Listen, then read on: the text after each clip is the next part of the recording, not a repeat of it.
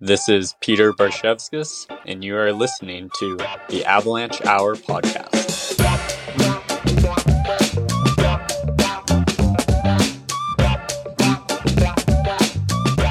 These human biases in the hand hardness test, and they wanted a reliable, quantitative way of measuring snow hardness without the human biases.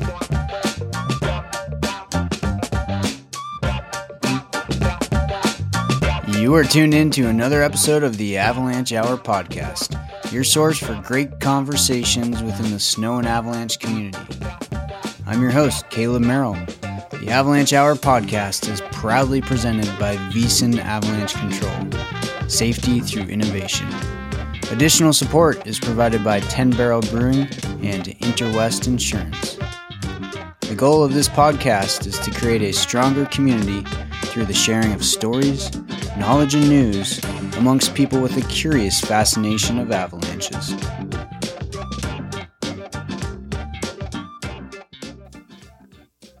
I hope you're all doing well out there as we wind our way into February here, and I hope you're finding plenty of fresh snow under your machine or your boards.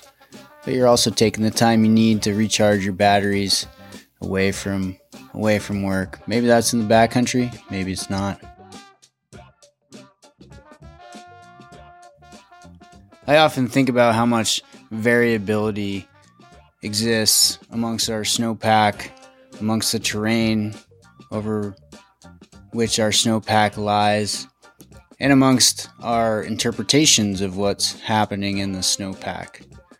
And so when Peter Barsevskis contacted me and told me about his master's research project in environmental science at the Thompson Rivers University having to do with the blade hardness gauge, it piqued my interest. I've often thought that the hand hardness scale that all practitioners in the snow and avalanche field uses was a great quick tool to look at relative hardness of different layers within the snowpack. However, I've often thought of limitations that this this uh, hardness scale has, one being the variations amongst practitioners and users in the field. And so when Peter emailed me um, talking about some of his research investigating how the blade hardness gauge could be a promising new technology for forecasting, um, you know, I, I was all ears. And I should add, I heard first about the blade hardness gauge at, I believe, the Bend Snow and Avalanche Workshop several years ago um, from Dr. Chris Borstad from Montana State University as a great way to um, measure hardness of very thin layers within the snowpack. When Peter got in touch with me, I was I was all ears and wanted to get him on the show to talk more about his project. So, without further ado, here we go with Peter Barsevskis. All right, Peter, welcome to the show. How are you doing today? I'm doing well. How are you today, Caleb? Oh, I'm great. Sounds like you're up there and getting ready to get the, the ski season started up at Kicking Horse. Is that right? Correct. I'm living here in Golden, British Columbia, Canada. And uh, yeah, I work as a part of the Kicking Horse Ski Patrol at Kicking Horse Mountain Resort, and we are getting ready to open. Opening day will be December 4th, and then uh, we'll have a little bit of a break and fully open from December 10th onwards. Great. Well, it's always such an exciting time of year, uh, just getting going on the hill there. Um, hoping you could introduce yourself, talk a little bit about your personal experiences in the winter backcountry environment, where you're from, where you grew up, and and then um, ultimately what you've been working on these days at, at Thompson Rivers University. Certainly. So, uh, yeah, born in uh, Toronto, Ontario, and uh, I really owe all my skiing and outdoor lifestyle to my parents, uh, Paul and Lynn, because they put me in a canoe when I was 13 months old and strapped skis to my feet when I was 17 months old. Did a lot of cross country skiing and downhill skiing growing up. And then my first job ever was in the ski industry. When I was 14, I was working at Snow Valley, Ontario as a assistant ski instructor and then ski instructed for about six years. Uh, also at Lake Louise ski area out west here, uh, in living in Banff, and uh, then yeah, kept in the outdoor adventure lifestyle. Worked as a whitewater raft guide for over 11 years out on the Ottawa River and here in Golden on the Kicking Horse River. And the other main portion of uh, my skiing career has been working at Kicking Horse Mountain Resort as a member of their mountain safety team as a ski patroller. This will be my fourth year there. And then, apart from just skiing and enjoying the outdoor lifestyle, I focused a lot on education and post secondary education. I went to Thompson Rivers University and did my Bachelor of Science in Physics, graduating in 2016. And then I realized I didn't want to just have a standard office job. I wanted to keep living and loving being outside and working as a ski patroller, working as a raft guide, and making life happen. But I found a void I felt in the avalanche industry, specifically in relation to snow hardness. And for the listeners out there, nice definition of snow hardness is just a measure of the snow's resistance to penetration by an object. And when I did my Canadian Avalanche Association level 1 course, I learned that the main way to measure snow hardness is using the hand hardness test, where you literally just take your hand in a glove, not a mitten, and you put that fist or four fingers or one finger or a pencil or a knife into the snowpack. And right away, I just saw it as this has human bias. Why are we doing this? This seems so rudimentary looking into it, yeah, this test got developed in 1950. Well, it's 2021, and I felt there was a better way for this. And that's when I got introduced to the blade hardness gauge. And uh, the blade hardness gauge is uh, a fairly new gauge that is used to quantitatively measure snow hardness without the known biases of the hand hardness tests. So I was looking at that and wanted to do some research, but the snow science field is, let's say, small to say the least. Uh, I was looking at different ways to maybe get help. And then I reached out to a former professor at Thompson Rivers University, Dr. Mark Paetkau, and he s- suggested doing a Master's of Environmental Science with him at Thompson Rivers University. And so last season, uh, 2020 21 season, was my first field season with the blade hardness gauge. All right. So, uh, just a little bit of history on Thompson Rivers University. They, do they have a snow science program there, or is this is this kind of just uh, uh, through the? I believe you said the environmental science program. Yeah. Correct. So Thompson Rivers University does not have a designated snow science program. Uh, we are. I am currently registered as an environmental science, but uh, it's it's really nice. Thompson Rivers University. You know, it's it's uh I guess a smaller university compared to like the big ones down south, the Ivy Leagues or University of Toronto or University of British Columbia. But it's a really nice university in the heart of British Columbia. Uh, in the city of Kamloops, BC. And with it being a smaller university and using that environmental science, the program is really varied. You know, we have students Uh, I'm definitely the only one doing anything with snow, but we have some folks looking at COVID. We have some folks looking at moose populations, rattlesnake populations, logging effects, and a whole broad thing. Another really neat part about Thompson Rivers University, and one reason I thought it would be good to partner with them, is they have a very large adventure guiding program. So they have kind of a almost like an undergraduate program. They have like a two year diploma, but then you can do like a four year of adventure business degree as well, uh, adventure tourism degree. And it's a great way to get people that, you know, didn't have parents getting them into skiing or paddling.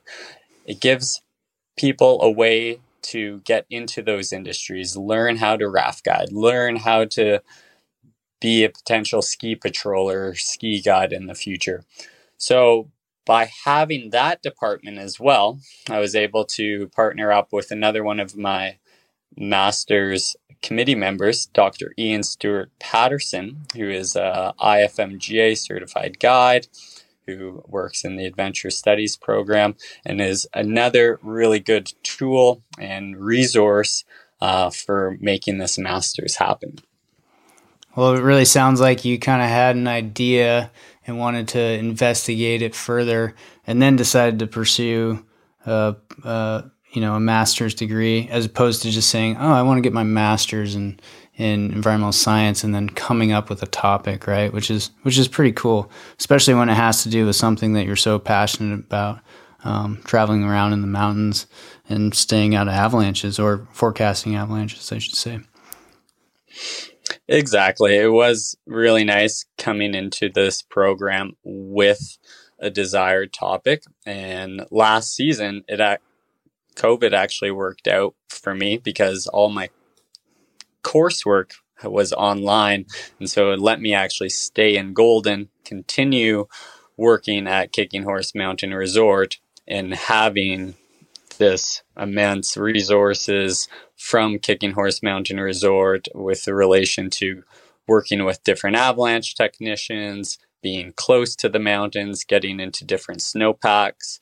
A great part about Golden is we're kind of in this transition zone. If we go east, we're in the Canadian Rockies, true continental snowpack here we're in that kind of transitional zone, but then if we go further west towards Rogers Pass, Revelstoke, BC, you start getting warmer, gain more rounded grains. And then if I did ever make the mission, I could theoretically drive eight hours to the coast and get into that proper maritime snowpack. Yeah, nice positioning there. So, Peter, talk a little bit about the the history of the blade hardness gauge um, who developed it, when was it developed, and why. Um, and maybe talk a little bit about some other research that's been done that has tried to dive into the human biases or human imperfections of the hand hardness scales. Beautiful. So, the blade hardness gauge was first developed uh, back in I guess, tw- 2009 to 2011. It was in 2011 that they released uh, kind of the data in the paper, and it was developed by Dr. Chris Borstad, who works out of Montana State University, who was actually a graduate student of Dr. David McClung. And Dr. David McClung really is a pioneer in Canadian snow science. And they developed it because they too saw these human biases in the hand hardness tests, and they wanted a reliable, quantitative way of measuring snow hardness without the human biases. So it was developed during those winters between 2009 and 2011. And at that point, it was actually called the thin blade penetrometer. And it was definitely its first stage of iteration. You know, it was pretty long. It didn't hold up too well in cold temperatures, which is very important for working in the avalanche industry because, yeah, avalanches usually happen when it's pretty cold in the heart of winter. And uh, then it started getting developed by a man named Fraser Pogue, who runs Fraser Instruments Limited. He is also affiliated with uh, the University of British Columbia. And he started making these devices a lot more compact, a lot more versatile. It's nice, it's simple, it's easy to like take apart, put it in a little pouch, stuff it in your backpack, and it adds no weight. It's a small blade. It's a thin blade. It's 0.6 millimeters thick, which is about the average size of snow grain found in alpine snow. The blade is then 10 centimeters wide. It kind of comes in and out of the gauge, which is just a Newtonian force gauge, but it's uh, been insulated so that it can withstand the cold temperatures. And then when you put it into the snow, you get an actual Newtonian force measurement versus fist. You can actually get from zero to 50 newtons, depending on the hardness. So, research with this, there still isn't a whole lot out there. Um, back in 2011 was the original kind of numbers and papers uh, from Dr. Chris and uh, Dave McClung, kind of illustrating the introduction of this uh, gauge. And then uh, a couple, well, I guess when Fraser Pogue started making them back in about 2015.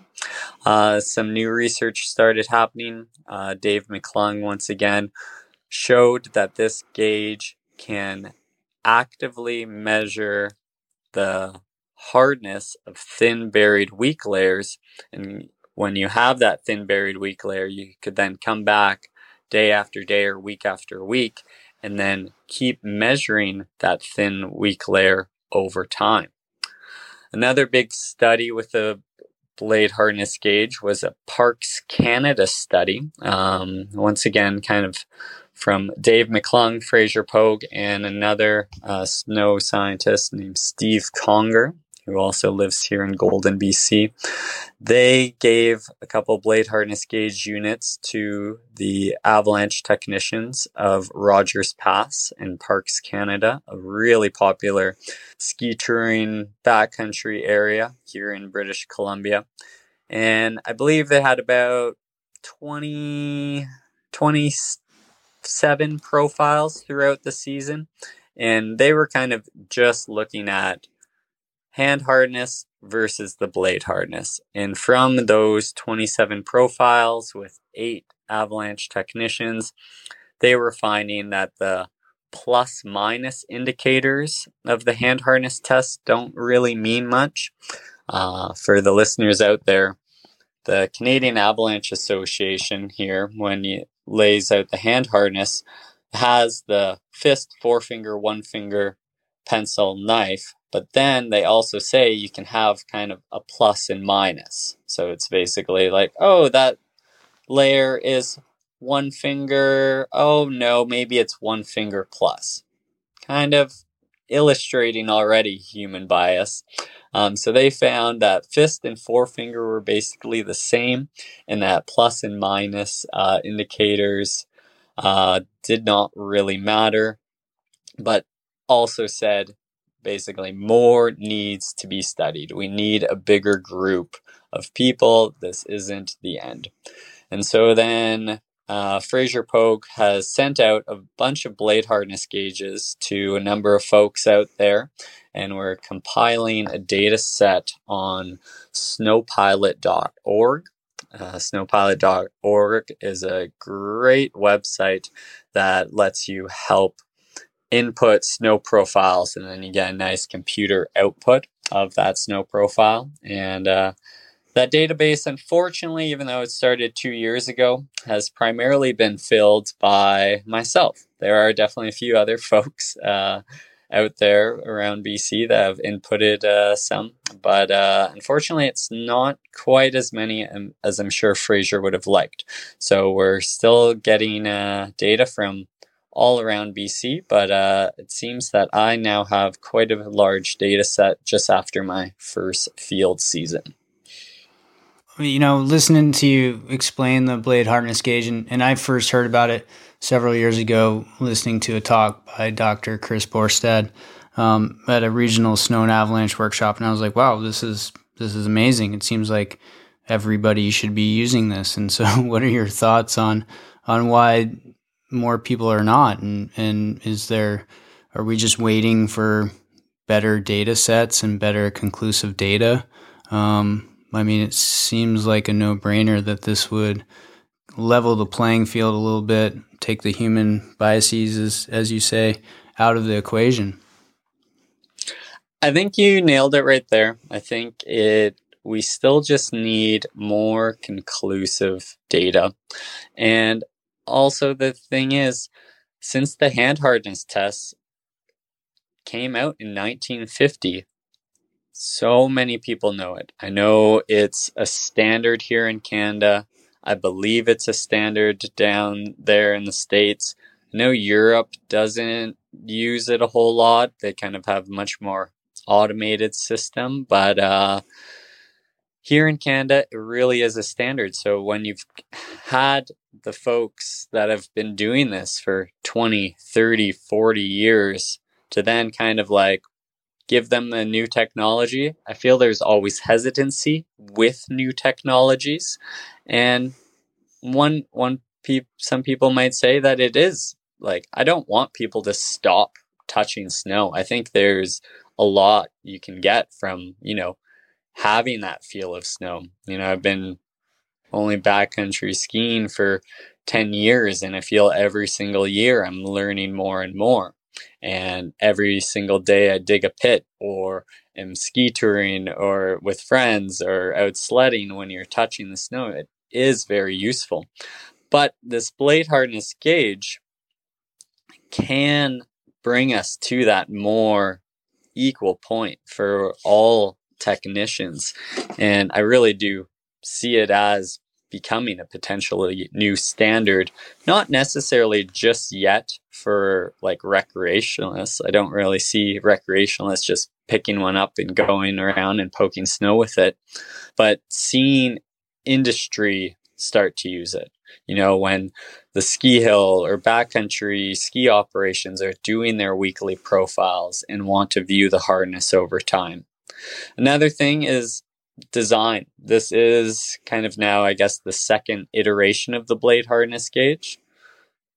One thing that would r- probably really be nice almost everything these days has is Bluetooth compatible. You know, I have coworkers that have Bluetooth compatible heated socks, and with the press of a button, their socks get warmer.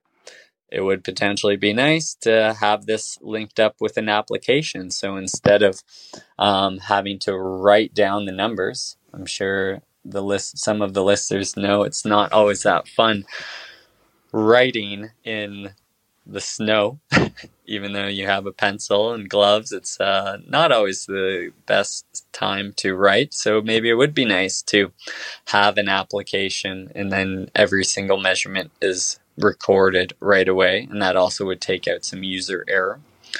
And yes, there still just hasn't been a ton of research on it. And right now, I don't feel comfortable being able to be like, okay, using the blade hardness gauge and be like, that is definitely fist or that is definitely one finger because I still feel there's more data to get, more numbers to look at, more correlations, and really more stats to do. So I feel that's the main reason. One other reason will also be, you know, the it's a device, it's technical piece of equipment so will have an added cost. So if avalanche technicians want to have that added cost, maybe there's some pushback against that. And that's one of the reasons I also see it maybe coming in first as an industrial use, you know? The ski hill doesn't need every single technician to have one, but if the ski hill has two or three, or Parks Canada has two or three, you know, the different heli ski, cat ski operations have a couple. Then they can kind of use them in those weekly profiles and find a way to use it. Right. Yeah, I really like your point of of kind of maybe using it in conjunction with hand hardness tests, and it sounds like you've been doing a lot of that in your research. Um, I think all of us have a great appreciation for digging in the snow and feeling the snow, just even just with our shovel blade and then our hands. Um, I know I do, and so you know I, I was introduced to the. I'm not sure if you're familiar with the Avatech probe, the SP1, a while back. Geez, I don't know, maybe eight or so years ago now. That came out and and uh, seemingly great technology that was going to essentially give you a snow profile just with the insertion of a probe into the snowpack. Um, and and I used it a bit, and I think it, it had some great attributes. But I also wanted to dig down into the snow, and so I you know I don't think that we'll ever really throw the baby out with the bathwater, so to speak. Um, but it seems like this has some really great attributes to it. One question I have is like the the blade is way thinner than my fist, and so if I'm inserting my fist into the snow and then the blade into the snow, how can this be comparable? Well, so yes, fist, four fingers, one finger, they're all different sizes. Mm-hmm. So right there, there's kind of some comparison that's falling off already. You know, you're just getting different surface area. With the blade hardness gauge, it's keeping the surface area at the same point every single time, but there will still be resistance from the snow. So it isn't necessarily a straight comparison of, yeah, fist versus the blade because there is a significant difference in surface area. But by having a consistent surface area and having that thin blade, you can always measure the, the snowpack and it doesn't matter what size of layer it is. You know, thin, weak layers can range from a millimeter to 10 centimeters. I don't see you getting your fist or four fingers or even one finger in a lot of those layers. So, quite often, layers are missed, and those are the important ones. So, by having that blade hardness, then you get one consistent hardness scale throughout the snowpack versus your glove. And the thing is, once again, another human bias is what size glove are you using? Mm-hmm. You know, the Canadian Avalanche Association says glove they say don't use mittens, but like it doesn't say whether it's a, you know, spring pipe glove or a minus 20 thick winter glove. So right away, there's going to be inconsistencies even with your own fist, depending on what glove you're using that day. Right. Yeah. And, and I remember, or I asked earlier about some other research that's been done that you're aware of. I, I remember, I recall hearing about a, um, you know, at, a earlier ISSW, you know, there, I forget who set it up, but there was a table at the ISSW, you know, and everybody would come up and, and press their fist or their four fingers into this gauge to see exactly how much force they were putting into their hand hardness scale. And, and are you familiar with this test, Peter? I am familiar with uh, that test, and uh, I, am blanking on the results from that test, but I know that yeah, the, like the Canadian Avalanche Association says you put 10 to 15 newtons of force, but I don't know. Who knows what 10 to 15 newtons feels like? People then say, "Oh, it's about the force it feels to feel the cartilage of your nose." Right. But when I've been testing that with different force gauges, I'm finding that is around three to five newtons. So mm. that's not even close to 10 to 15. Yeah, I'm quite certain that the the results from this this experiment at this ISSW with profession, you know, snow and avalanche professionals from around the world was, I think, it varied pretty pretty significantly. Talk a little bit about your your methods and and some of the, the ways that you're um, compiling some of this data and some of the um, differences in insertion rates and vertical versus horizontal. Talk about that difference. Beautiful. So yeah, my first field season was uh, last year, the 2020-21 season, and I felt I was really yeah testing the kind of reliability and integrity of the blade hardness gauge in relation to measuring snow hardness. One of the first things I was looking at was the insertion rate of the blade into the snow. And so one thing I was doing was basically pairs of measurements. And what I termed for the insertion rate was fast versus slow. Fast being approximately 10 centimeters per second insertion, slow being noticeably slower, going around one to three centimeters per second, and doing pairs of measurements in all varieties of uh, snow hardnesses and densities. And what I found was that the fast and slow are statistically different. But then I wanted to see what is more consistent. So I was doing trials of 10 fast measurements versus 10 slow measurements in homogeneous layers of snow. And I found that the fast insertion rate is significantly more consistent. What was happening is if you put the blade in really slowly, what I was going on was it was actually condensing or compacting the snow against the blade itself. And so then it would skew the numbers and give quite a bit higher hardness values than mm. it actually was. So if you just did a nice consistent insertion rate, it was a lot more consistent, which is what we would like to see when uh, taking measurements. Another pretty basic one I did was literally just the replication. So this uh, these blade hardness gauges are being made uh, by Fraser Pogue, uh, Fraser Instruments Limited, and I wanted to see if the manufacturer were producing good gauges that were consistent with one another. So once again, I was kind of just doing pairs of measurements in different uh, snowpacks. I had 678 pairs of measurements of two different gauges and as expected, but it was really nice to see the data supports the replication. So the manufacturer is making good products that are consistent with one another. Another big thing I checked was blade hardness versus density. So snow hardness is the measure of resistance to the penetration by an object, while density is a definite measurement definite measurement being density equals mass over volume. So, for the listeners out there that haven't dug a snow pit in a while, one characteristic you can measure from the snowpack is the density. And usually, what you do is you have a about 100 milliliter or 100 cubic centimeter metal cylinder. You put that into the snow, pull it out, make sure it's perfect, and then you weigh it. And then you actually have mass over volume and you get a density of the snow.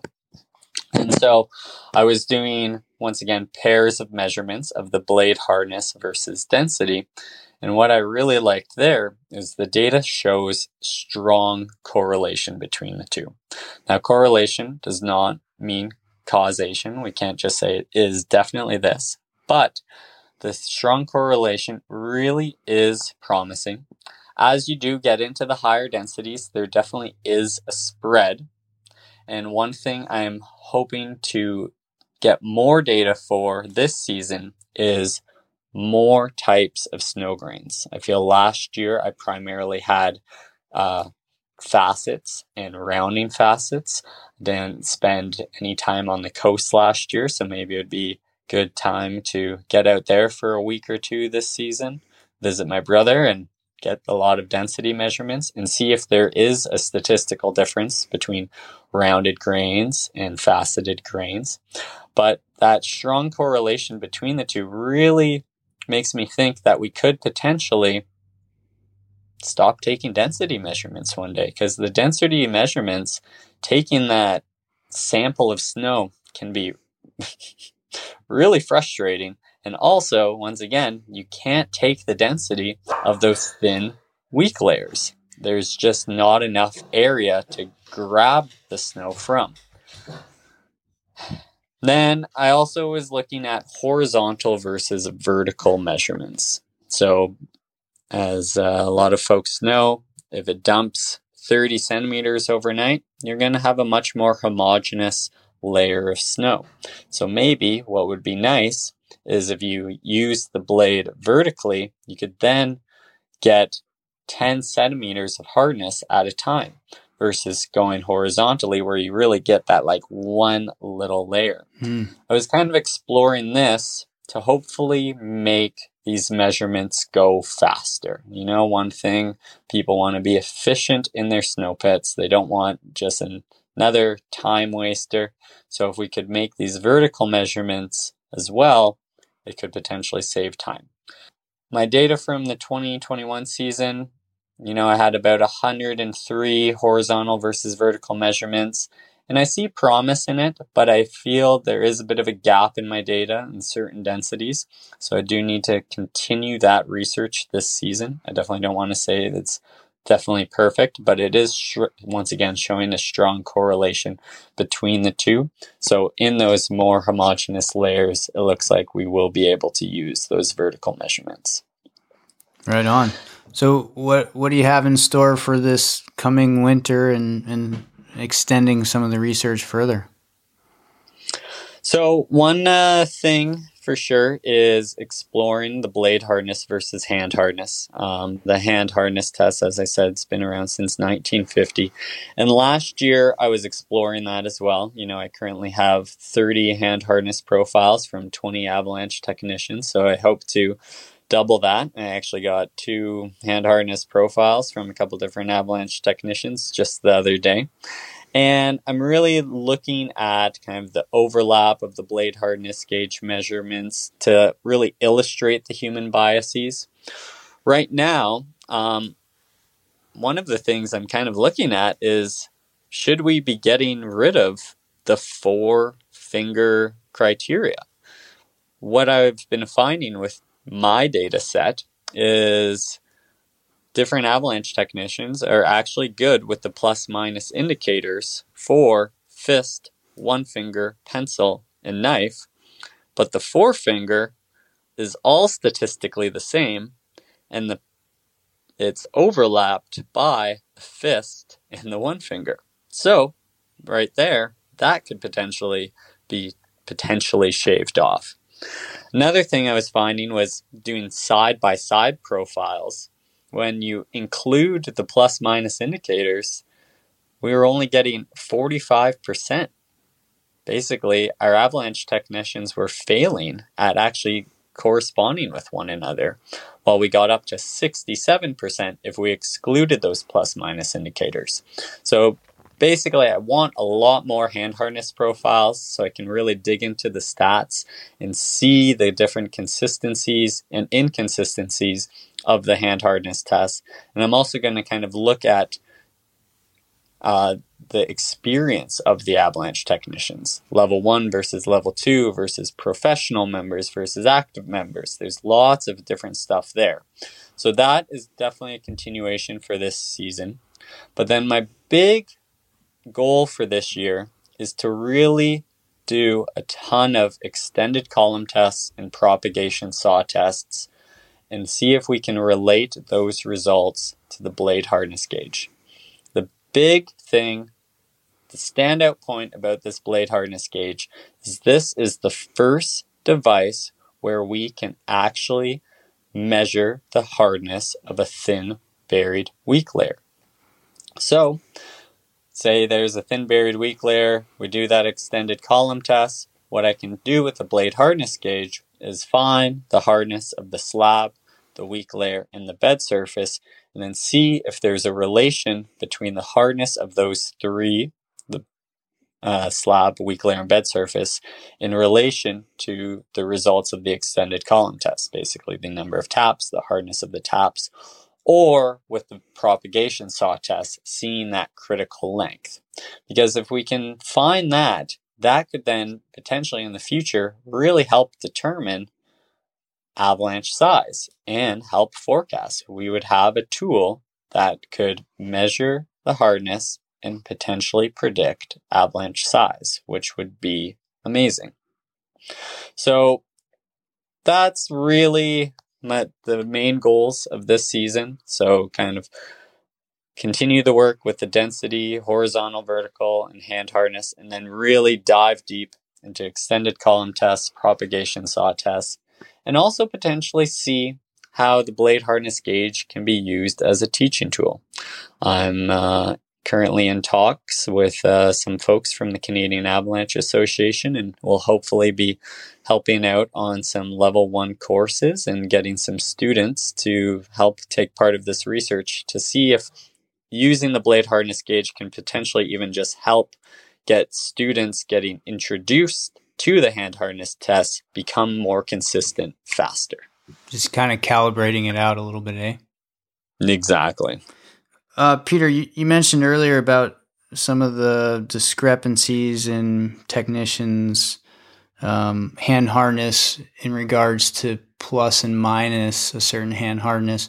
And are, when you're looking at these profiles, are did all of these technicians also have the blade hardness gauge?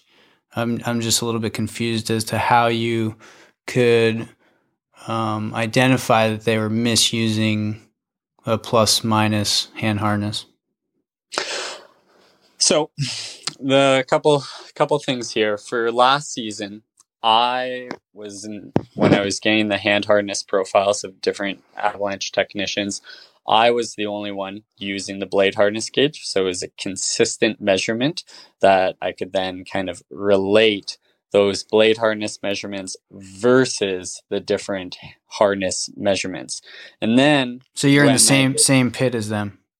Same pit. Okay. Exactly. Got it. And and then when I did the side by side comparisons, what I would do was I basically I dug the pit, found the different layers, took the blade hardness values, and then I brought an avalanche technician in, got their hand hardness profiles of the different layers, and then once they were gone, I would call another avalanche technician in. So they didn't see what the person before them had done. I'd basically uh, use the shovel to like make a brand new surface for them to use, and then I would get them to use the do the hand hardness test, and then I was able to compare basically two folks in the same pit. Oh, it's probably doing a great job of helping to calibrate the kicking horse ski patrol uh, in terms of their hand hardness. It is, and uh, yeah, I'm definitely very, very grateful for uh, the Kicking Horse Ski Patrol because uh, you know this this data like really wouldn't matter. Nobody wants to see you know 30 profiles of just mine, mm-hmm. like just me, right? You you want to get an average of the technician, and so that is going to potentially be a bias because my data is primarily at Kicking Horse Mountain Resort, which mm. is in the Purcell Mountains. And as I am, you know, going other places, it is specific definitely to the Purcell Mountain Range, specifically the Dogtooth Range. So, is there room for collaboration with with some other folks in in other areas, and would there be the bandwidth to to have that brought on? I think there definitely is, and one way we um, or one way Fraser Pogue has definitely been addressing that is trying to send these blade hardness gauges out to different folks in the industry, whether we're, they're working Ministry of Transportation, Parks Canada, different ski patrols. Unfortunately, I just don't see much of an uptick in them. And then, but I definitely could see it's basically just how busy I want to be this season. Um, but I definitely luckily have friends all over this province, whether they're ski patrollers or ACMG guides living in different places. So I have been able get out and last year I spent a number of days at uh, the Big White uh, ski area, which is outside of Kelowna, BC, and got a few patrollers there. And so there, there's definitely a possibility for that. It's also just, yeah, the amount of uh, energy and the amount of driving I want to do. Mm-hmm. Yeah, you got to be careful what you ask for there. exactly. Um, well, it's it's super exciting to hear about kind of the correlations that you're hoping to make between um, slab, weak layer, and bed surface, hardness, and being able to better forecast for size of avalanche, right? Is there is there some research that you know of that's already been done concerning that and, and are you kind of tagging on to that? Well, it has been basically shown through like different research from not necessarily with the blade hardness gauge that like mm-hmm. as the hardness increases the avalanche size increases with it you know like when you're getting those big slab avalanches later in the season you know the when they are like more than a meter deep those deep like right above that weak layer can be quite hard. And so it has that capacity to like propagate out further. So I think there is definite potential for that um, in relation to fracture mechanics mm-hmm. and is, is something I'm definitely interested in pursuing more about. Well, Peter, it sounds like you've been doing some some great research here, um, both for your master's project, but also for the greater snow and avalanche community. Um, and I was just wondering if there's any other acknowledgments you'd like to make of, of partners in your research. This this research project definitely cannot be done with just myself. Um, I first have to thank my uh, MSc committee at Thompson Rivers University, which includes Dr. Mark Paetkau, Dr. Iain Stewart Patterson, and Dr. Richard Taylor. And a huge, huge thanks to the Kicking Horse Mountain Safety Team. They are the folks who keep us safe, and they are a great crew, and they've been awesome at helping me with this research. Also, to uh, other friends that I have that I've convinced to dig with me instead of just skiing POW.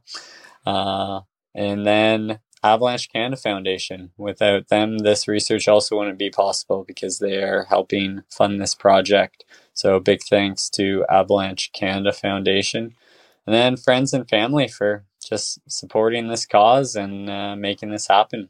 It is, this research is going towards my uh, Masters of Science, but I'm very excited to share all this research with the avalanche community, with the Canadian Avalanche Association. And unfortunately, it, this fall it didn't happen, but I look forward to presenting this data in Bend, Oregon at the ISSW in 2023. That'll be a great way to meet some awesome folks in the snow science world and share some data. Peter, would it be okay to, to put your contact in the show notes if people want to reach out to you personally? Yeah, that would uh, that would be fine. Maybe we'll also include where people could contact Fraser Pogue Industries. Are these blade hardness gauges available? They aren't fully available. He might still have a couple kicking around, but uh, I did talk to Fraser, and I do have an email address that uh, we can give to the folks for anybody that's really interested in uh, picking one of these up and playing with them.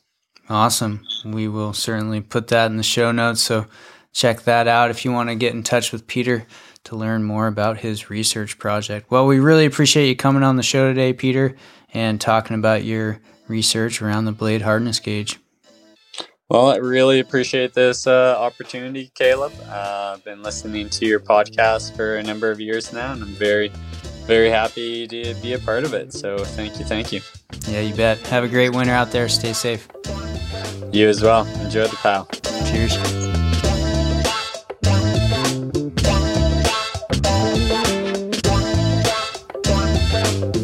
Well, thanks everybody for listening to the podcast today. Hope you enjoyed that chat with Peter.